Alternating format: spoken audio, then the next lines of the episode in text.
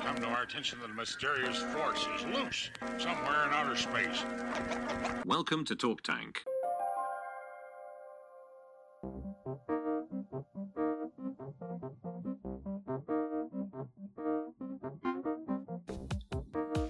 Hi, you've reached the Talk Tank, the official podcast of the LSE Entrepreneur Society, where we delve into the minds of those who think, live, and breathe outside the box.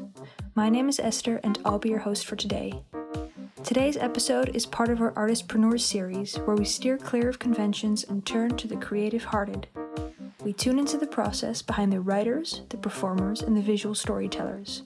Do they confront us with reality or allow us to escape from it?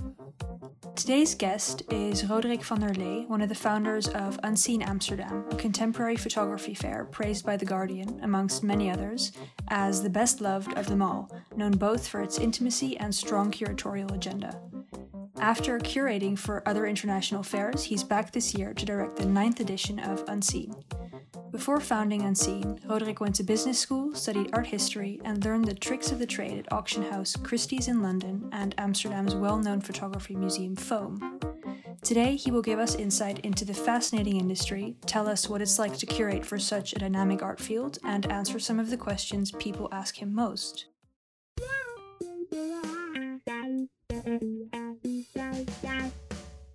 Roderick, thank you so much for joining us today. It's great to have you here. My pleasure. Thanks for having me. Um, when we spoke last week, you told us a little bit about what you were like in your 20s. Can you give our listeners a mental image? What did you get up to, and how did you end up finding your drive? Oh, yes. Well, uh, I suppose my 20s can be cut in half. Um, the first well, five, six, seven years were sort of a prolongation of my late teens. Um, in school, I wasn't, I wasn't uh, great at studying, so to speak. I mean, academically, it took me a while to find uh, to find my groove. Um, I went to five different uh, middle schools or high schools. Um, I guess I just had other stuff on my mind, uh, having fun, making friends, being all over the place. Uh, and when I went to university, uh, for the first couple of years, that was, was kind of the same thing. I, I mean, I started studying law, um, which was a disaster for everyone involved. Um, I was fortunate enough to uh, be able to study abroad quite a bit as well. I did a semester at UMass, the University of uh, Massachusetts which has um, a really nice uh, management uh, department, uh, which was great fun. And I did a summer at Columbia University, which was amazing. Um, and then when I started getting towards the end um, of my uh, my study, I, I thought, well, you know, you're going to business school, you're going to have to business something.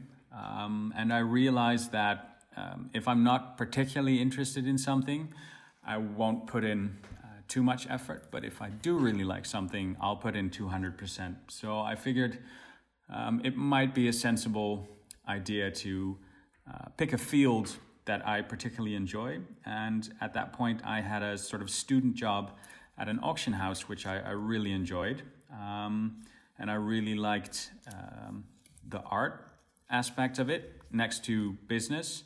So I thought, well, I, I, I, know about business a bit through school, but maybe it'd be a good idea to know a bit more about um, art history as well. So I started studying history of art as well at the University of Amsterdam um, and uh, ended up at Christie's, uh, which was amazing. I was sort of in my late 20s and moved to London.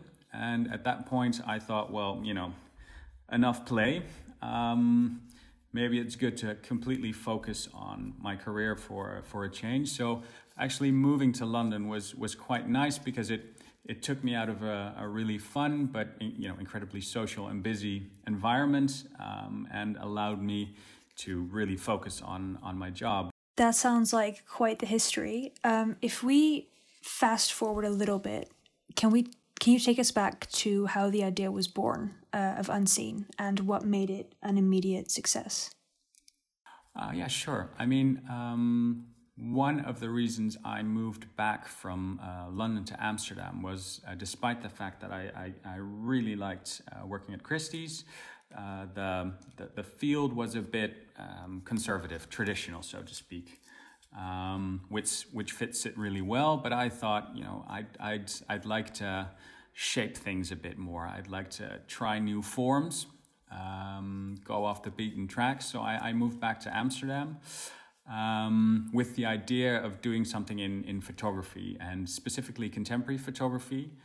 Um, because in Amsterdam, there's, there's a lot of uh, photographers who are forward thinking, sort of pushing the boundaries of the medium, uh, especially then.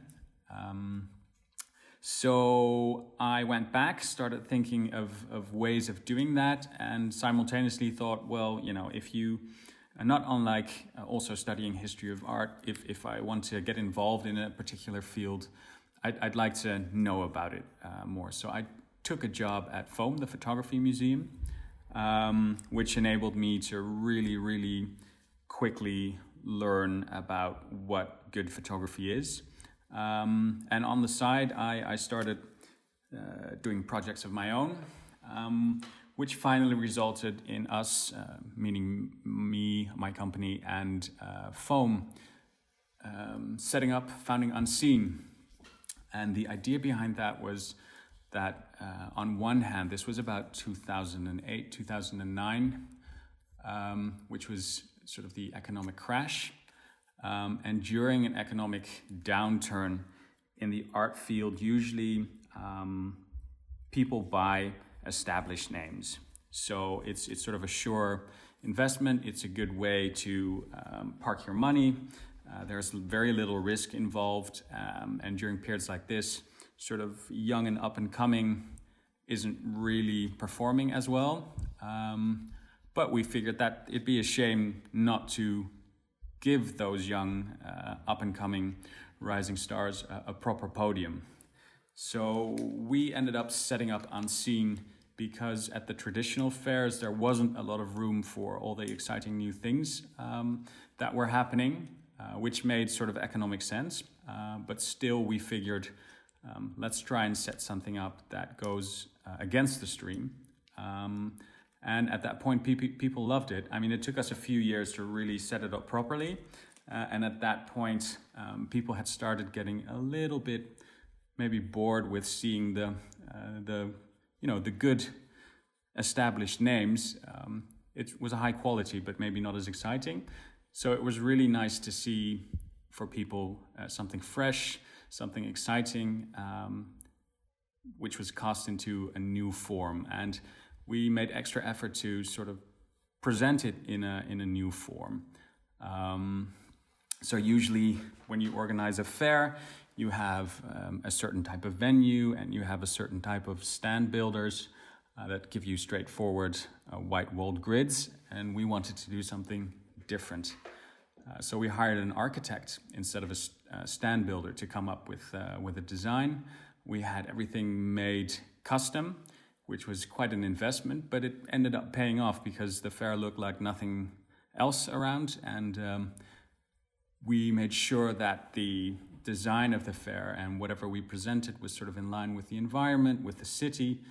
Um, so it was um, it was a it was a, a proper, well thought out start uh, with a clear mission, and I think people um, responded to it so well because it was so well thought out, and um, it came from a sort of a good heart, so to speak. I mean, when you go into business with a museum, it's um, you know, it's not going to be entirely profit driven um, because it's it's a public institution and their mission is to uh, well not to earn money but to present uh, great content.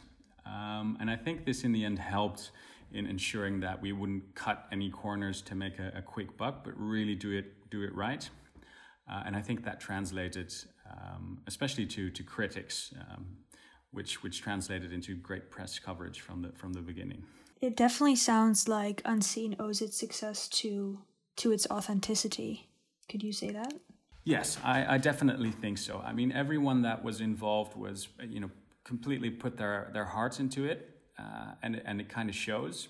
Um, and um, we made sure that it it would sort of breathe the um, um, sort of the soul of the city, uh, which which uh, sounds a bit um, over the top, but uh, you know, it's that authenticity.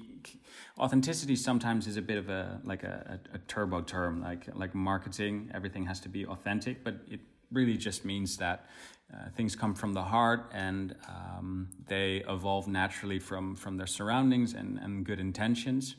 Um, and it's actually quite refreshing uh, as an approach when you build something to sort of let go of uh, industry standards or expectations and just really focus on, on, on making or building something that, that seems to seems to be right, that seems to work, and that seems to um, provide something for for uh, an environment. And in this case, it was sort of the rich cultural soil in regard to photography in Amsterdam, which um, I mean, it's not as traditionally such a hub as, for instance, Paris or New York, which are you know have a huge photographic history of like 150 years. But certainly over the past few decades, Amsterdam has really proven to be um, a rich soil. I mean, we have um, some world class photography museums here in the city. Uh, an organization like World Press Photo is, is from Amsterdam, which is um, very highly regarded globally.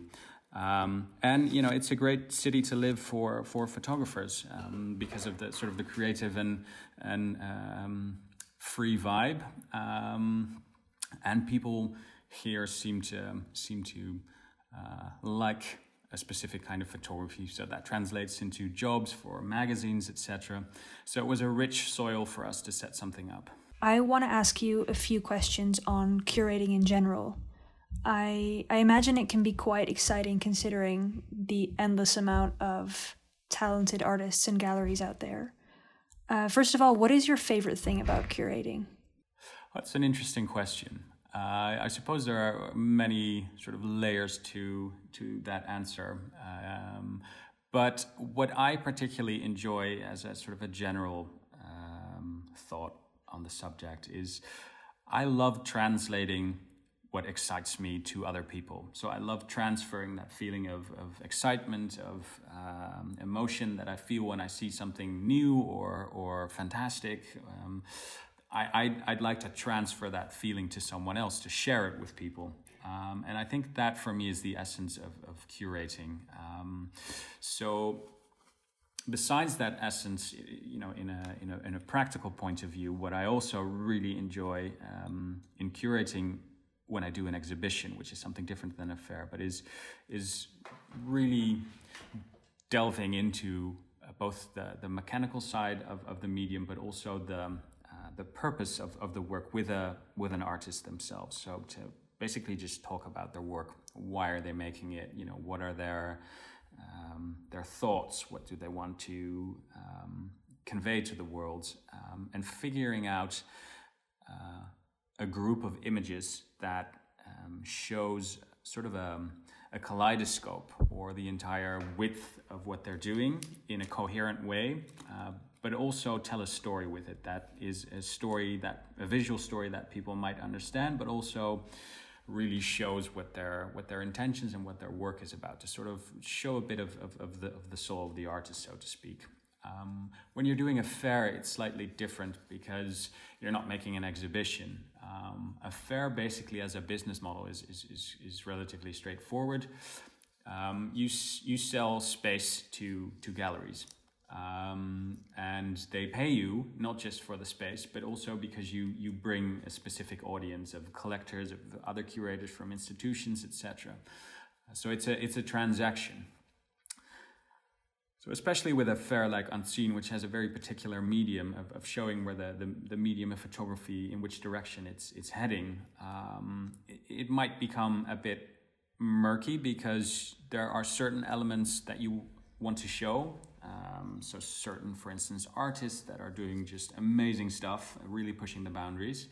But on the other hand, um, it's an economic transaction. So if, if we would only program the type of work that is so forward thinking that people like it, but they're not quite ready to buy it yet, then the fair won't be a success because people will pay to be there to participate but um, they won't sell anything. So they'll have invested a lot of money, but not returned on that uh, investment.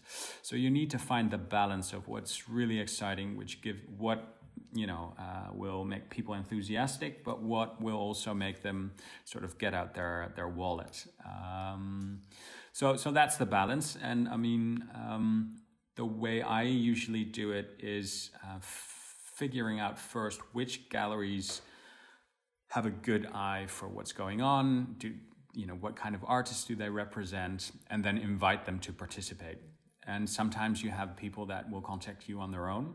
Um, but my sort of steering ability is in inviting to people to, to submit a proposal and then we have a selection committee uh, which does the actual selection so I'm, I'm not involved in that but i just have to make sure they have a, a good pool of, of high quality that excites me and then they have to translate that into a selection of 53 galleries which then in turn will decide what goes on onto the walls uh, which is often quite nice because it's you know it's it's um, you have these ideas in your head you know who you've invited you know who's sent in a proposal for which artist but then the magical moment comes uh, during the fair during installation when first the builders come in they set up the walls and then slowly but surely the galleries start coming in and then within sort of the time space um, of 24 hours you'll have gotten the key to a huge empty venue.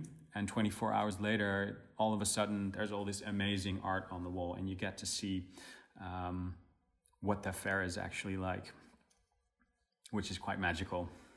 This sounds like a really really exciting process to be honest um, especially those 24 hours.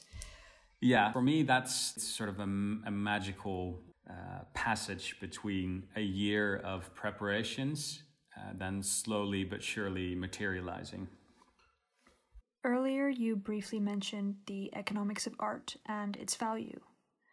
And you said that there are two questions people often ask you.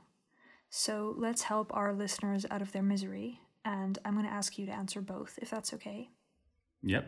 The first question you often get is Is this photograph a good investment? um, well, it's it's it's nearly impossible to uh, to say. Um, you have to try and and um, make sure that as much of the photography that's or art that's at your fair uh, has the chance of of being a, a good investment. Um, on the other hand, it's it's very difficult to say, and if people ask me sort of privately, uh, is this a good investment? Um, I usually try to convey the idea that they shouldn't really buy it if it's an investment uh, only. I mean, it's it's it's kind of a, a lame answer, but only buy uh, buy what you love. Um, but we do really try to to make an effort to uh, make as much as possible that's there uh, of a sort of economic sustainable uh, level. And this is this is hard to do. I mean, several years ago, the the director of Art Basel, which is the um, the number one contemporary and modern art fair in the world, um, said, you know, this is uh, the, the top of the pyramid in terms of the contemporary art world. Um, we've gathered the best contemporary and modern art galleries in the world here um, at the best fair. Um, but still, um, more than half of, of what's on show here at the fair will have significantly lost in economic value in the next 10 years. Um, so even even if you create all the optimal conditions um, for a good investment uh, by gathering the best of the best, that's still not sort of a guarantee that art will actually uh, increase in uh, in value. And for me as well, I mean, I'm involved in the business of uh, of the art world, uh, the art market. Um, but still, sort of the economic value of an artwork doesn't really determine its its entire value, so to speak. I mean, something can be um, worth not a lot of money, but still be an amazing piece of art. So I encourage people to uh, to look beyond just the economic value, and and uh, that's why it's always good to to buy something that really speaks to you, uh, because even if it becomes uh, worth less, then you'll still love it. I, I couldn't agree more, um, to be honest. So, uh, the second thing that people have asked you before is should I just quit my job now and become a photographer? Yes, correctly. Um, that that that that sort of stems from the idea, I suppose, of um, um, if you're committed to something, you have to give it your your entire uh, focus uh, and be committed uh, more than hundred percent. So how can you be committed um, if if you still have a day job? Um, and I suppose that's that's also strengthened by this um, myth of the struggling artist. Um, but in truth, I, I, always advise people not to quit their, their day job because um, um, it's much easier to to do, you know, to be an artist or a photographer alongside a good day job and having a having a good income and being comfortable. Uh, than it often is when people try being a struggling artist for a long time and then trying to get a job and there isn't a lot uh, left to do. And also, it doesn't really, um, it doesn't necessarily really add to to your uh, artistic process. I mean, if you can do it, by all means, do it because you know what can be better than doing what you love all the time.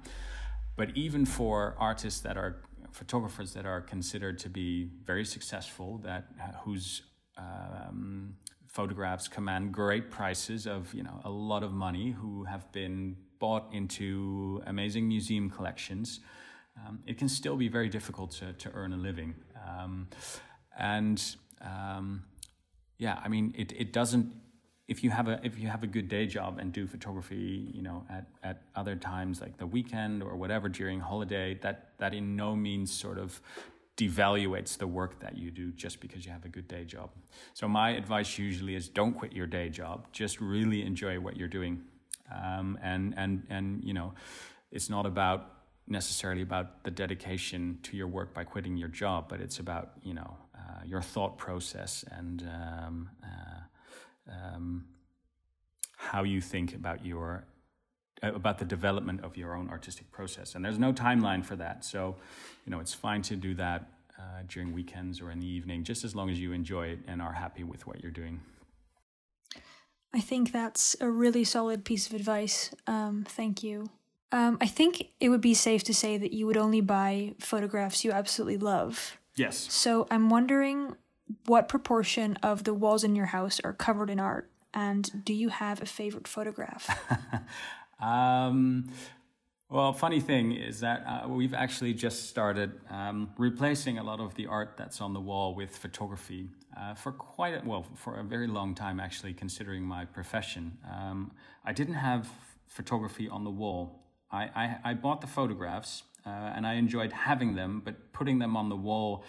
Um, was a bit much in the beginning because I was so invested into the subject matter during the day and it was my it was my, my job so to speak that it was kind of a palate cleanser to have something else to look at uh, in in the evenings um, but I, have I've I've now changed that so um, well all the walls are pretty much covered in in the house but now there's more photography up on the wall and um, there's there's quite a, a width of types of, of photography that I have up on the wall and that I that I like. So um, I can tell you about two uh, separate pieces that I really like having. Um, and, most of the work for me that I enjoy has a sort of artistic merit, so it's it's a great photograph to look at, but it also has sort of a personal story behind it, um, which which it's kind of charged with.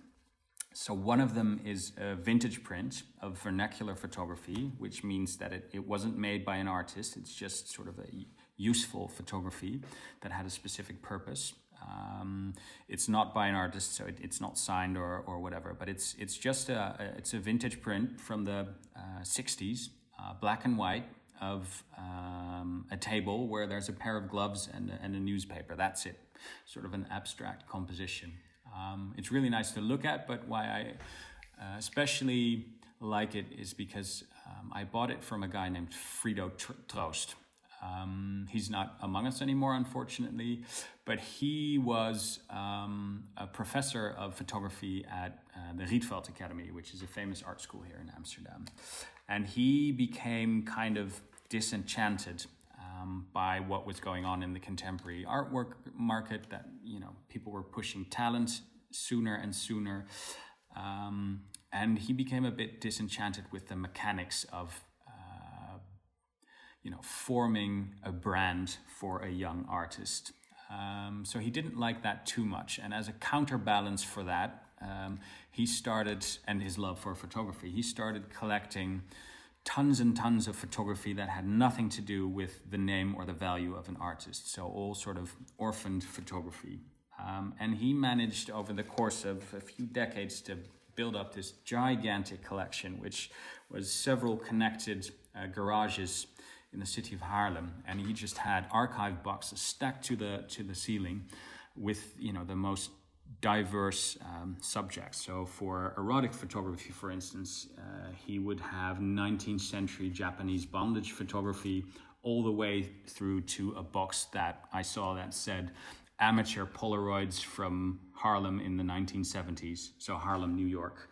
Um, just a massive collection, and everything was for sale, and it was all quite cheap. You know, um, I think that one of the most expensive works was it was a few hundred, and the cheapest was you know, uh, 25 cents. He had this trunk which said uh, Frido's trunk, and every photograph in there was 25 cents. And to me, that's a reminder that um, although I am involved and part of the entire ecosystem of the art market and uh, hyping names, etc., um, it, it's good to, to keep an attachment to the love of the object without sort of the hype attached. Uh, so that's one of the two artworks. Uh, and the other photograph is uh, by Scheltens Abbenes. Um, they're a Dutch photography duo uh, which does sort of amazing conceptual stuff. And one of the series they did is that they uh, it was a, a, play on traditional Dutch still lifes, sort of old master painting still lifes. Um, so flowers with vases, etc. Um, and they photographed flowers uh, they cut out the flowers from the individual photographs and then rearranged all the cutouts into a, a bouquet. And then they rephotographed the bouquet of cutout photographs. Um, it's amazing stuff. I really loved the, the sort of the, the link between um, the 17th century and the 21st century. Uh, so it's, it's, it says something about the con- continuity of uh, artistic practice um, and it was given to uh, to me and my wife when we got married by um, uh, as a present. So that's why it has sort of an extra uh, layer attached to it. So those would be my two picks for my own collection. Well, okay, I have a question on cancel culture, something that is definitely related to photography being a social medium now. I feel like people have become more alert as well and more aware of what should and should not be said, uh, which I imagine is definitely present in the art industry. Yes.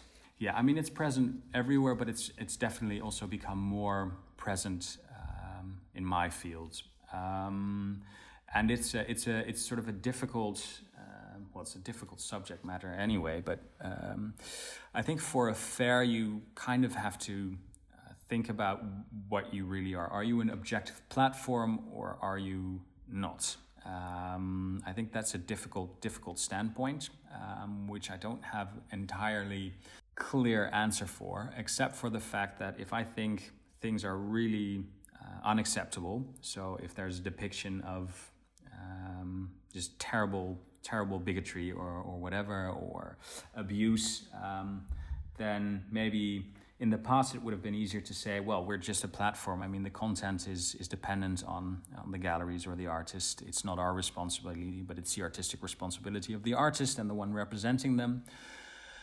Maybe that's changed a bit.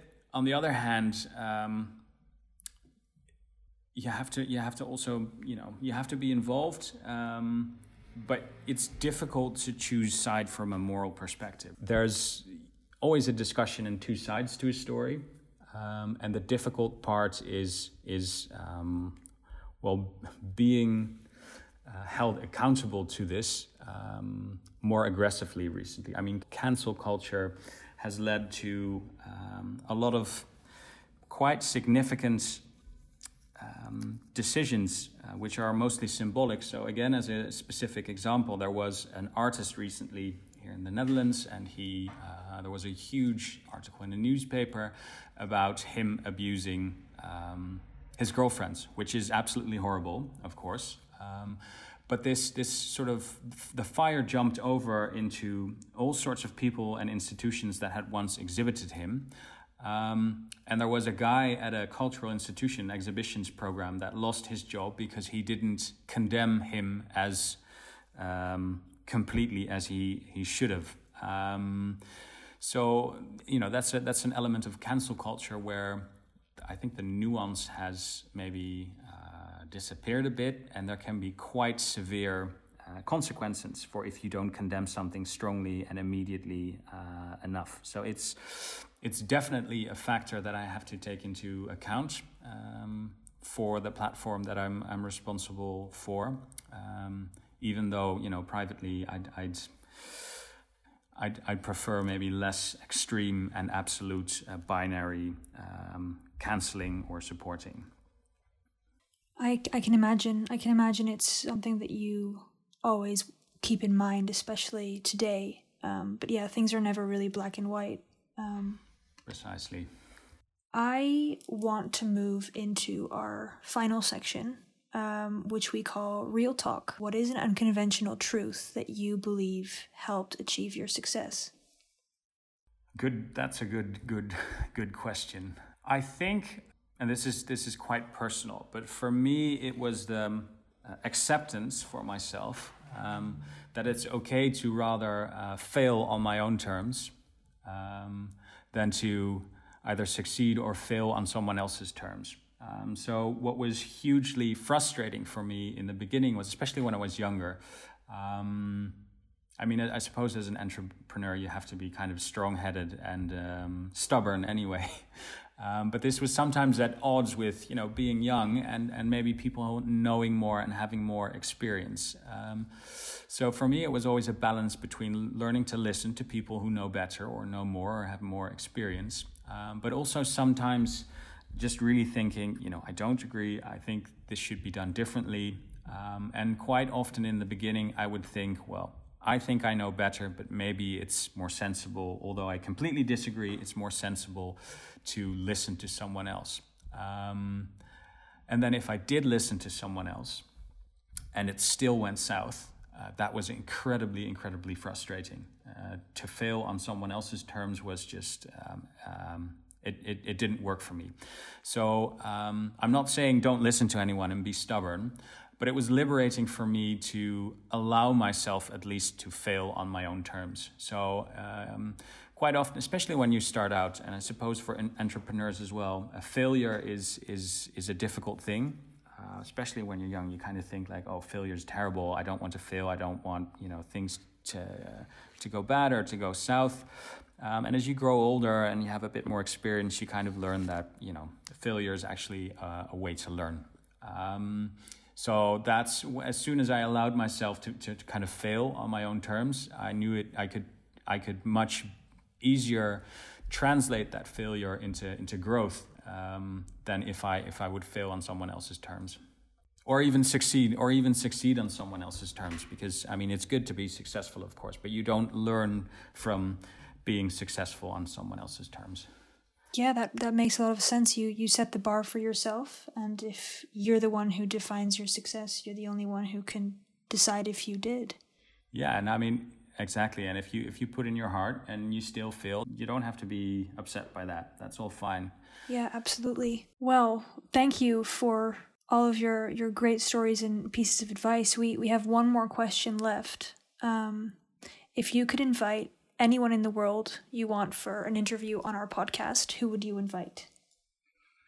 Funny thing, um, I think I suppose a, a more traditional uh, way of thinking about this is inviting someone you agree with. Um, but I, have I've experienced that you learn more from confronting, uh, or well, confronting sounds a bit aggressive, but uh, uh, speaking with someone that you disagree with. Um, and trying to find a common ground. So I would invite someone that I agree less with. I mean, um, so let's say, for instance, um, I would be really interested in uh, hearing the true thoughts from someone like, for instance, President Trump. Just because I could not, you know, I can't wrap my head around some of the things this guy's done, uh, and I'd, I'd, I'd like to understand more of what frustrates me. So, someone like that. I really like this approach. Actually, we've never uh, we've never had an answer like this before. Um, but yeah, it's true. Discomfort is the best place from from which to have a productive conversation, I guess. Yeah, as as, as long as you if you open yourself up to um, not being right, uh, or you open yourself up to, to learning something, you can only grow if you um, if you learn something that you don't already. So if you if you put yourself in an echo chamber of people who think uh, precisely alike, it might be comforting, but it's not necessarily conducive to growth. Absolutely. Well, now that Trump has more time, maybe we'll try to get in touch with him and get him on the podcast. that that would be amazing, wouldn't it? Would you come and join us if we do? Yeah, sure. great. Well, thank you so much, Roderick, for your time. Um, it's been really great. My absolute pleasure. And um, yeah, thanks so much. Thanks everyone for tuning in to the Talk Tank. See you next week or leave a message after the beep.